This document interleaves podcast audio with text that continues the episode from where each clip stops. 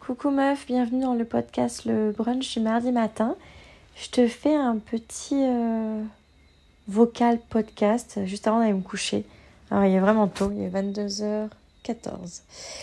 Mais demain, je veux me lever tôt parce que je veux être le plus proche possible de toi et de ton créneau horaire pour pouvoir répondre à toutes tes questions parce que les meufs, vous êtes plein à m'écrire pour le Mastermind et ça me fait trop kiffer. Donc bref, j'ai une journée de ouf, j'ai énormément travaillé et donc là, je vais me coucher. Et en fait, en allant me coucher, je me suis dit, euh, en fait, j'ai un truc à raconter. Parce que juste avant, je parlais avec l'une de mes queens qui me, qui me parlait d'un, d'un truc par rapport à elle. Et elle me disait, j'ai regardé ta masterclass et, et c'est ouf comment quand tu parles, c'est fluide. Comment quand tu dis tes choses, ça paraît tellement naturel. Alors que moi, quand je fais ça, ça bloque. Quand je fais ça, je... Je l'ai encore trop, je je je suis pas encore autant fluide que toi. Et elle m'a dit, je sais ce que tu vas me dire, c'est ne pas comparer mon chapitre deux avec ton chapitre quarante-deux. Mais quand même, évidemment, moi, là, je, je l'avais déjà dit de ne pas se comparer. Je lui rappelle les choses et là, je me suis dit, il y a peut-être un morceau de ma vie euh, que tu ne connais pas, que je dis que quelques fois. Euh, et donc, je me suis dit que ça pouvait être bien que je te raconte, pas pour que tu te dises « Oh mon Dieu, Sophie est bien trop cool. » Tu peux te le dire si tu veux. Mais surtout, je m'ambiance toute seule à vingt-deux heures quinze. Ça craint ma vie, putain. Attends, je me recalme. Je suis vraiment fatiguée. Je pense que là, je rigole toute seule. Mais bref. En gros, euh, ma vie a commencé euh, par beaucoup de retard à l'école. J'ai eu beaucoup, beaucoup, beaucoup, beaucoup, beaucoup, beaucoup, beaucoup de retard à l'école. Euh, je vais pas t'expliquer le pourquoi du comment parce que ça, c'est, c'est mon morceau de vie que je vais garder. Mais en gros, je sais pourquoi j'ai eu du retard. C'est quelque chose qui a été euh, diagnostiqué, ça a été traité, mais ça a juste mis du temps. Donc en gros, à six ans, comme tout le monde, je rentre, en, je rentre au C P. cinq ans et demi, je pense, puisque je suis née en fin d'année. On s'en fout. Et euh, j'ai beaucoup de retard, ce qui fait que je ne lis pas. Euh... Je galère euh, en, en, au C P. Ma mère fait tout pour que je ne redouble pas. Mais je finis le C P, je ne sais toujours pas lire. Euh, je ne sais pas pourquoi d'ailleurs elle a insisté pour que je ne redouble pas. Elle a dû voir en moi un truc que personne n'a vu. Toujours est-il que j'arrive en C vingt, je ne sais pas lire. Donc euh, c'est pas forcément mieux. Mais, euh, mais comme je ne sais pas lire, je ne peux lire aucune consigne. Euh, donc je suis nulle en français. Je suis nulle partout. Puisque je ne peux pas lire les consignes, en fait. Et qu'au niveau de l'écriture, ça, je, honnêtement, je ne me rappelle plus. Mais je sais que je ne, je ne sais pas lire. Donc, je, je, j'apprends tant bien que mal à, à lirouiller. On va dire ça comme ça. Et, euh, mais c'est très pénible pour moi. Et donc, en fait, je prends du retard à tous les niveaux. Je suis toujours dans les, dans les dernières euh, de classe.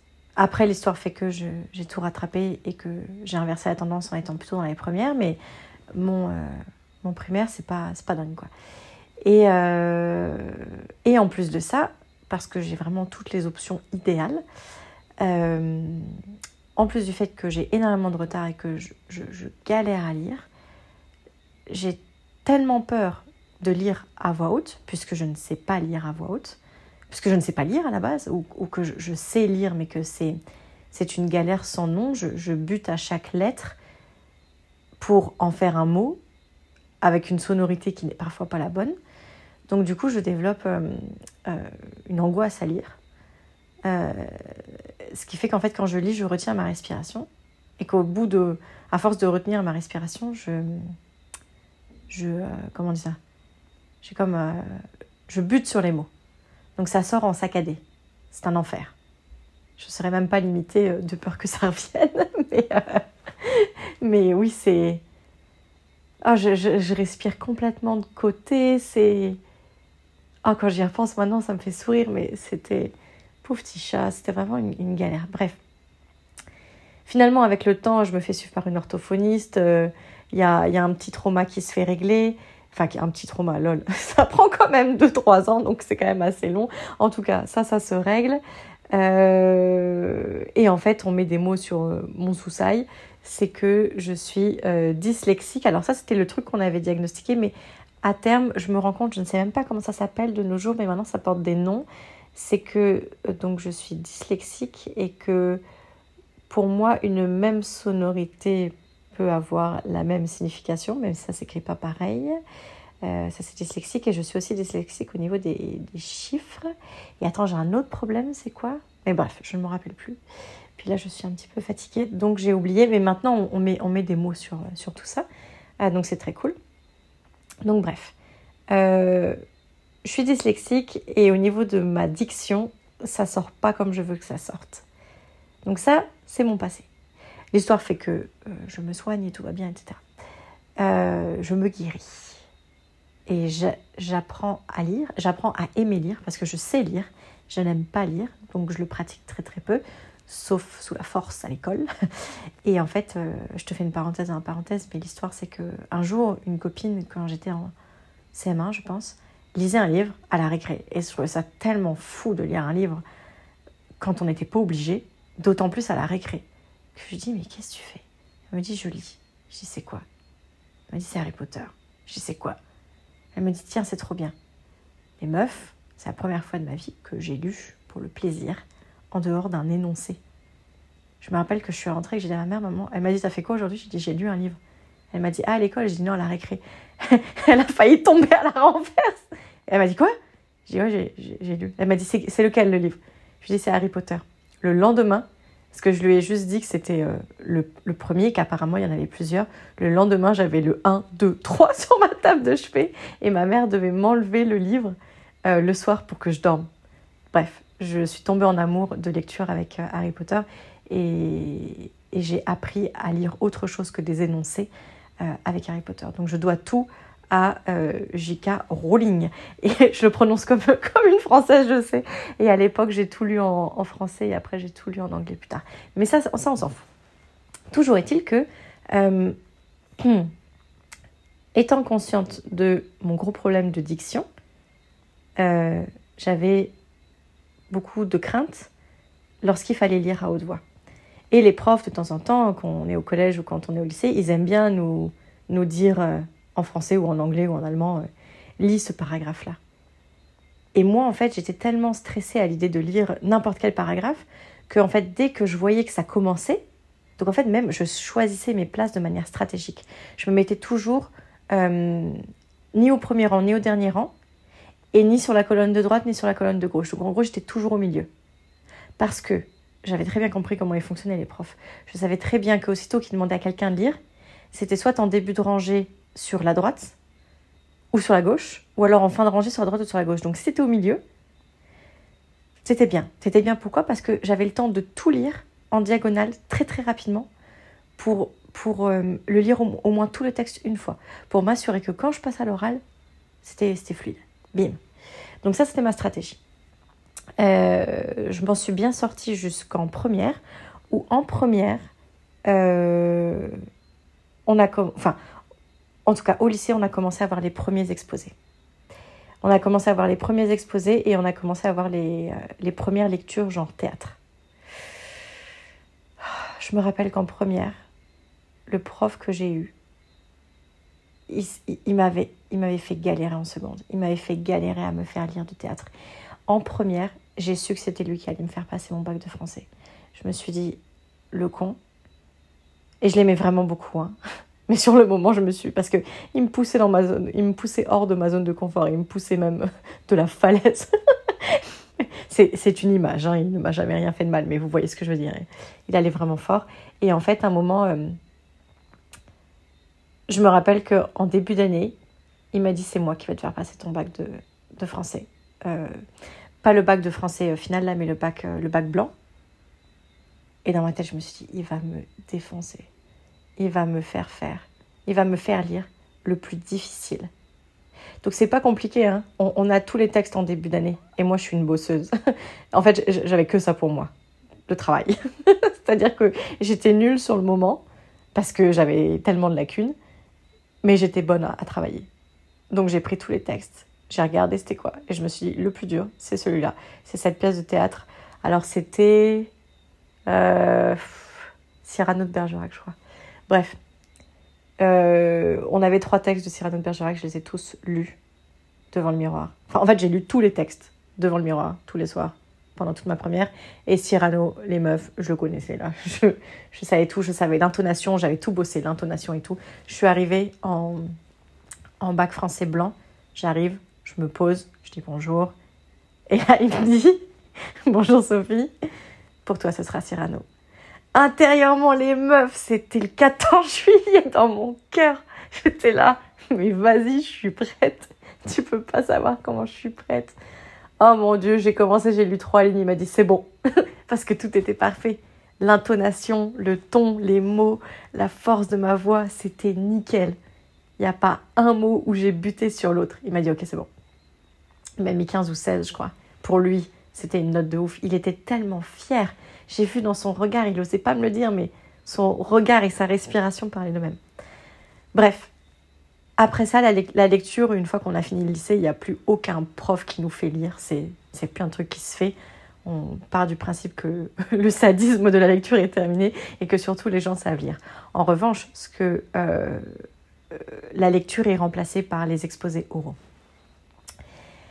Euh, et ça, ça commence dès la seconde. Euh, si vous, enfin, même un peu avant, mais c'est vraiment dans la seconde que ça, que ça s'améliore. Donc, mon stress de la lecture descend puisqu'on commence à me lâcher la grappe, mais mon stress de euh, l'oral commence. Alors, en oral, je pense qu'on est tous un petit peu stressés, mais moi, j'ai une lacune supplémentaire, c'est que quand je suis stressée, quand je parle vite, rappel, rappelle-toi, je bute sur... Euh... Non, quand je suis stressée, je bute sur mes mots et donc... Pour en finir au plus vite de ce calvaire, je parle vite et donc je, je bute mille fois plus sur mes mots, chose que tu as sans doute, sans doute entendu, bah tiens, je vais le faire, euh, dans ces podcasts ou même dans mes, dans, mes, dans mes lives. J'ai ce défaut de vouloir parler trop vite. Alors pas pour en finir parce que j'adore ce que je fais depuis que je suis à mon compte ou depuis que je suis même dans le monde professionnel, mais plutôt parce que c'est une déformation de tout ce que j'ai fait par le passé. Donc, euh, et puis parfois, je suis tellement enthousiaste que je parle trop vite. Bref. Donc, je commence à aller à mon premier oral sans vraiment me préparer et c'est une catastrophe. Je bute sur tous les mots. Je bute tellement sur les mots que j'ai honte. J'ai tellement honte que je veux en finir, donc je parle plus vite. Je veux tellement en finir que je veux m'évader, donc je pars dans ma tête et que je dis des mots qui n'ont aucun sens. Et le problème, c'est que je fais aussi ça parfois quand je suis fatiguée ou trop stressée. Je dis des mots que je ne veux pas dire, mais qui sonnent pareil que ce que je veux dire. Ou alors, je change toute, toute une phrase. Je, je mets un mot à l'autre place euh, et ça n'a aucun sens. Genre, je veux dire euh, la fille dans la maison, j'ai dit la, la maison euh, est dans la fille. Ça n'a aucun sens. Je, je change ça. Et pour moi, le pire, c'est que je ne m'en rends pas compte. Euh, donc là, les gens rigolent et c'est terrible. Euh, bref, ça, c'est un truc que j'avais. Je te donne le contexte. Donc, avec le temps, je me rends compte qu'encore une fois, ce qui marche chez moi, c'est pas tant le présent, c'est de préparer le présent en étant hyper prête. Donc, je commence à travailler. Dès que j'ai un oral, je le prépare. Peu importe la langue, hein, parce que j'apprends l'allemand et l'anglais aussi. Donc, je le fais en français, en allemand, en anglais. Donc, sur le moment, en anglais, je suis une pure quiche. Pareil en allemand. Mais quand j'arrive à un exposé, je suis bilingue, les gars. Parce qu'on a tous les outils de nos jours. J'ai Google Translate, je, je fais mes textes en français, je les traduis en allemand. Quand, quand le mot ne me plaît pas au niveau de la diction, je le change, je prends un synonyme. Donc, j'arrive à parler en allemand, en français et en anglais quand je suis préparée magnifiquement bien. Ce qui fait que moi, je me dis, je suis une ouf, mais seulement si je travaille. Donc ça, c'est, c'est le contexte. Donc, j'avance dans le temps. Euh, je réussis, euh, je, je, suis, je suis très bien placée euh, quand je suis euh, dans mes études supérieures, euh, à l'école de, de com et tout, tout va très bien, et cetera. Euh, mais c'est vrai que je me dis, si je ne suis pas préparée, euh, c'est pas ouf. Au point que quand on me demande sur le moment là, de présenter un truc, je dis tout le temps, donne-moi dix minutes. Je ne peux pas en fait. Je ne peux pas, je, je vais être stressée, je vais pas me... Je sais que je suis maligne, je sais que je suis intelligente, mais sur le moment, il me faut du temps en fait. Je ne peux pas euh, tout déballer comme ça, c'est impossible. Donc dans le monde pro, euh, je, pareil, je, je, je me débrouille vraiment bien, mais il faut que je me prépare. Ok, je deviens entrepreneur. Je deviens entrepreneur, j'applique exactement la même chose. Sauf qu'en fait, ça me demande vachement de travail parce que dis-toi que pour chaque masterclass que je prépare, c'est des heures et des heures de travail de conception de concepts. Et ensuite, c'est des heures de travail, d'entraînement à ce que je vais raconter. Donc, je, prends, je sais que j'ai toujours pris beaucoup plus de temps que les autres, Mais là, putain, je suis à mon compte, euh, j'ai pas un salaire qui tombe. Fait que là, euh, au début, quand je commence en deux mille vingt, clairement, mon temps est égal à mon argent. Bien sûr, c'est plus le cas avec le temps, mais c'est pas quelque chose que je comprends dès le début. Donc là, je me dis, mais, mais quelle galère! Et en deux mille vingt et un, il y a une mentor qui me dit, meuf, t'es trop bonne en vrai, fais des lives. Et là, je dis, elle pense que je suis trop bonne en vrai parce qu'elle n'est pas consciente de la supercherie, la meuf. Elle n'est pas consciente qu'en vrai, en fait, ça fait... Mon Dieu, c'est long. Putain, ça fait quinze minutes que je parle. Mais ma, ma mentor que j'aime, Marie, si tu passes par là, coucou, t'es pas consciente en fait que, que le vrai que tu vois, c'est en fait un vrai préparé. Il n'y a jamais un truc que je fais comme ça, puisque si je le fais comme ça, je, je bute sur les mots et je dis n'importe quoi, euh, plein de mots dans tous les sens qui sonnent pareil, mais qui ne veut pas du tout dire ce que je veux dire. Donc, elle me met au défi, elle me dit, euh, en deux semaines, fais quatre lives. Meuf, tu sais combien de temps j'ai mis? Et là, je veux vraiment te le dire pour te décomplexer de la vie, là, parce que j'en peux plus qu'on me dise que moi, c'est fluide. Alors, et que toi, ça l'est pas. Ça l'était pas non plus au début. Tu sais combien de temps j'ai mis pour faire mon premier live Instagram qui paraissait frais? J'ai mis dix heures à le préparer. J'ai mis une heure à écrire tout ce que je voulais dire. Et j'ai mis neuf heures à le répéter. neuf heures. Meuf, tu te rends compte un peu? T'es arrivée, t'as dit, ce live d'une heure paraît tellement fluide. Ça fait neuf heures que je le prépare. Ça fait neuf fois que je le répète non-stop. Mon ex en pouvait plus. Il m'entendait répéter les trucs. Bon, le deuxième, j'ai juste mis cinq heures à le préparer. Et le troisième et le quatrième, à peu près trois heures.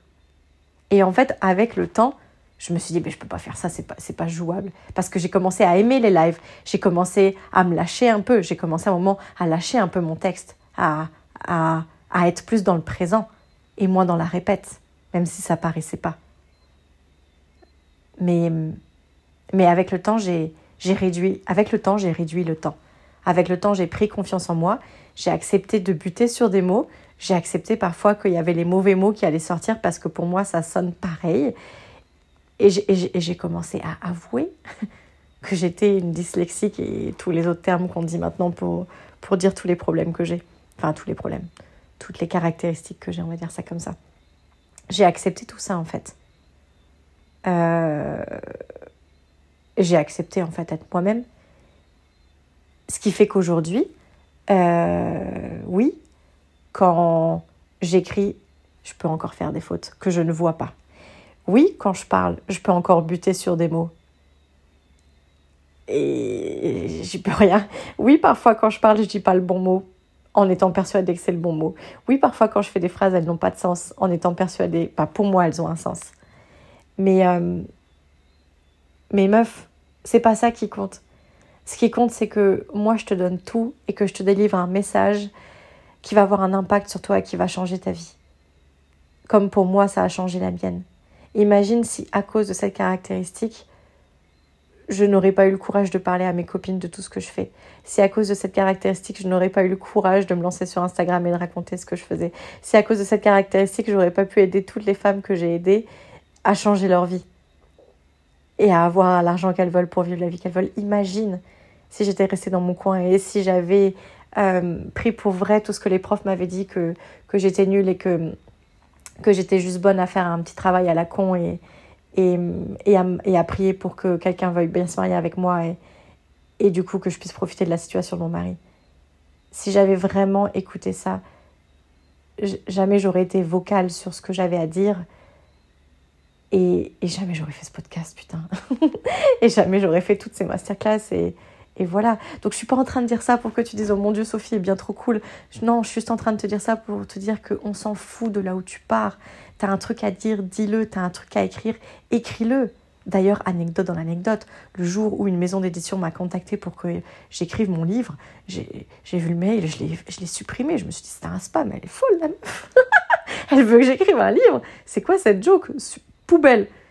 Et après, je me suis dit « Attends, je suis allée chercher dans la poubelle ». Et j'ai vérifié, c'était pas un spam. C'était pas un spam, c'était une vraie adresse. Je suis allée voir mon ex à l'époque et je lui ai dit euh, « Je crois qu'il y a un problème, on m'a contacté pour écrire un livre. » Il rigole, il fait « C'est quoi l'adresse ?» Parce que lui, lui aussi, on le contactait beaucoup pour écrire des livres, donc il avait l'habitude de vérifier l'adresse. C'est pour ça d'ailleurs que je, je l'ai vérifié. Euh, on a vérifié, on a vérifié sur le site, il m'a dit bah, « C'est des vrais gens. » écris-leur, enfin réponds juste pour voir. Donc j'ai répondu, et la meuf, quand elle m'a appelée, elle, elle, c'est elle qui a dû me convaincre. Je lui ai dit non, non, c'est pas moi et tout. Elle m'a dit si, si, c'est toi, on a trop envie que ce soit toi, on va, on, on va le publier ce bouquin et tout.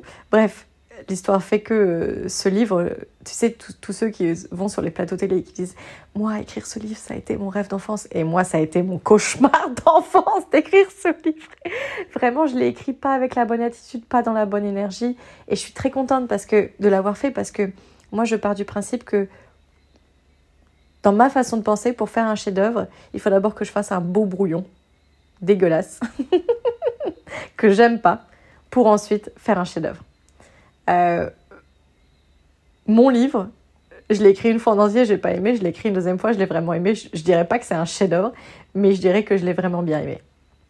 Et je pense même que le prochain livre que j'ai écrit, ça va être un chef-d'œuvre, ça va être un masterpiece, et que j'avais besoin de passer par ce premier livre pour comprendre ce que c'est d'écrire un livre quand t'es pas dans la bonne énergie, quand t'es dans l'énergie de, de la peur de faire une faute d'orthographe, de, de la peur de pas être aimé, de la peur d'être lynché sur la place publique parce que oh mon Dieu, t'as fait un mauvais accord et que du coup tout ton message est annulé parce que là il y a un S en trop. J'avais cette peur-là et je l'ai écrit dans cette peur-là. Voilà, je te dis tout, no shame. Euh, et j'ai eu peur. Quand je l'ai eu imprimé entre les mains, je pense que je l'ai, je pense que je l'ai jamais relu. Non, je l'ai jamais ouvert. Non, je l'ai jamais réouvert parce que j'ai toujours eu cette crainte-là. Maintenant, j'ai fait la paix avec tout ça et je sais que le prochain livre que je vais écrire, ça va être un masterpiece. Ça va être un truc de ouf. Voilà. Mais sans être passée par ça, je serais pas capable aujourd'hui de te dire ça.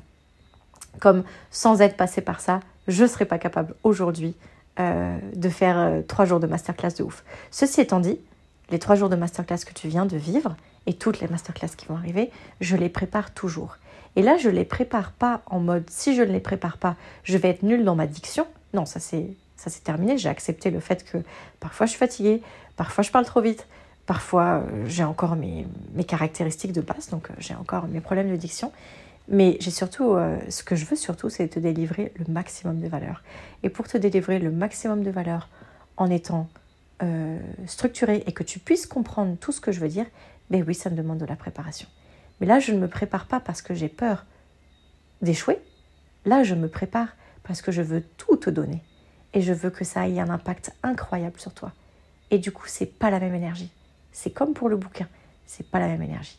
Et parce que je veux tout te donner, et parce que je veux que tu sois riche, forte, capable, puissante, et que tu transcendes ta vie, et que tu m'écrives en mode « Sophie, euh, j'ai eu un déclic de malade, et grâce à toi, j'ai pensé à ça, et maintenant, bim, j'ai la vie que je veux », ce qui est exactement ce qui est en train de se passer là depuis ces trois jours de masterclass.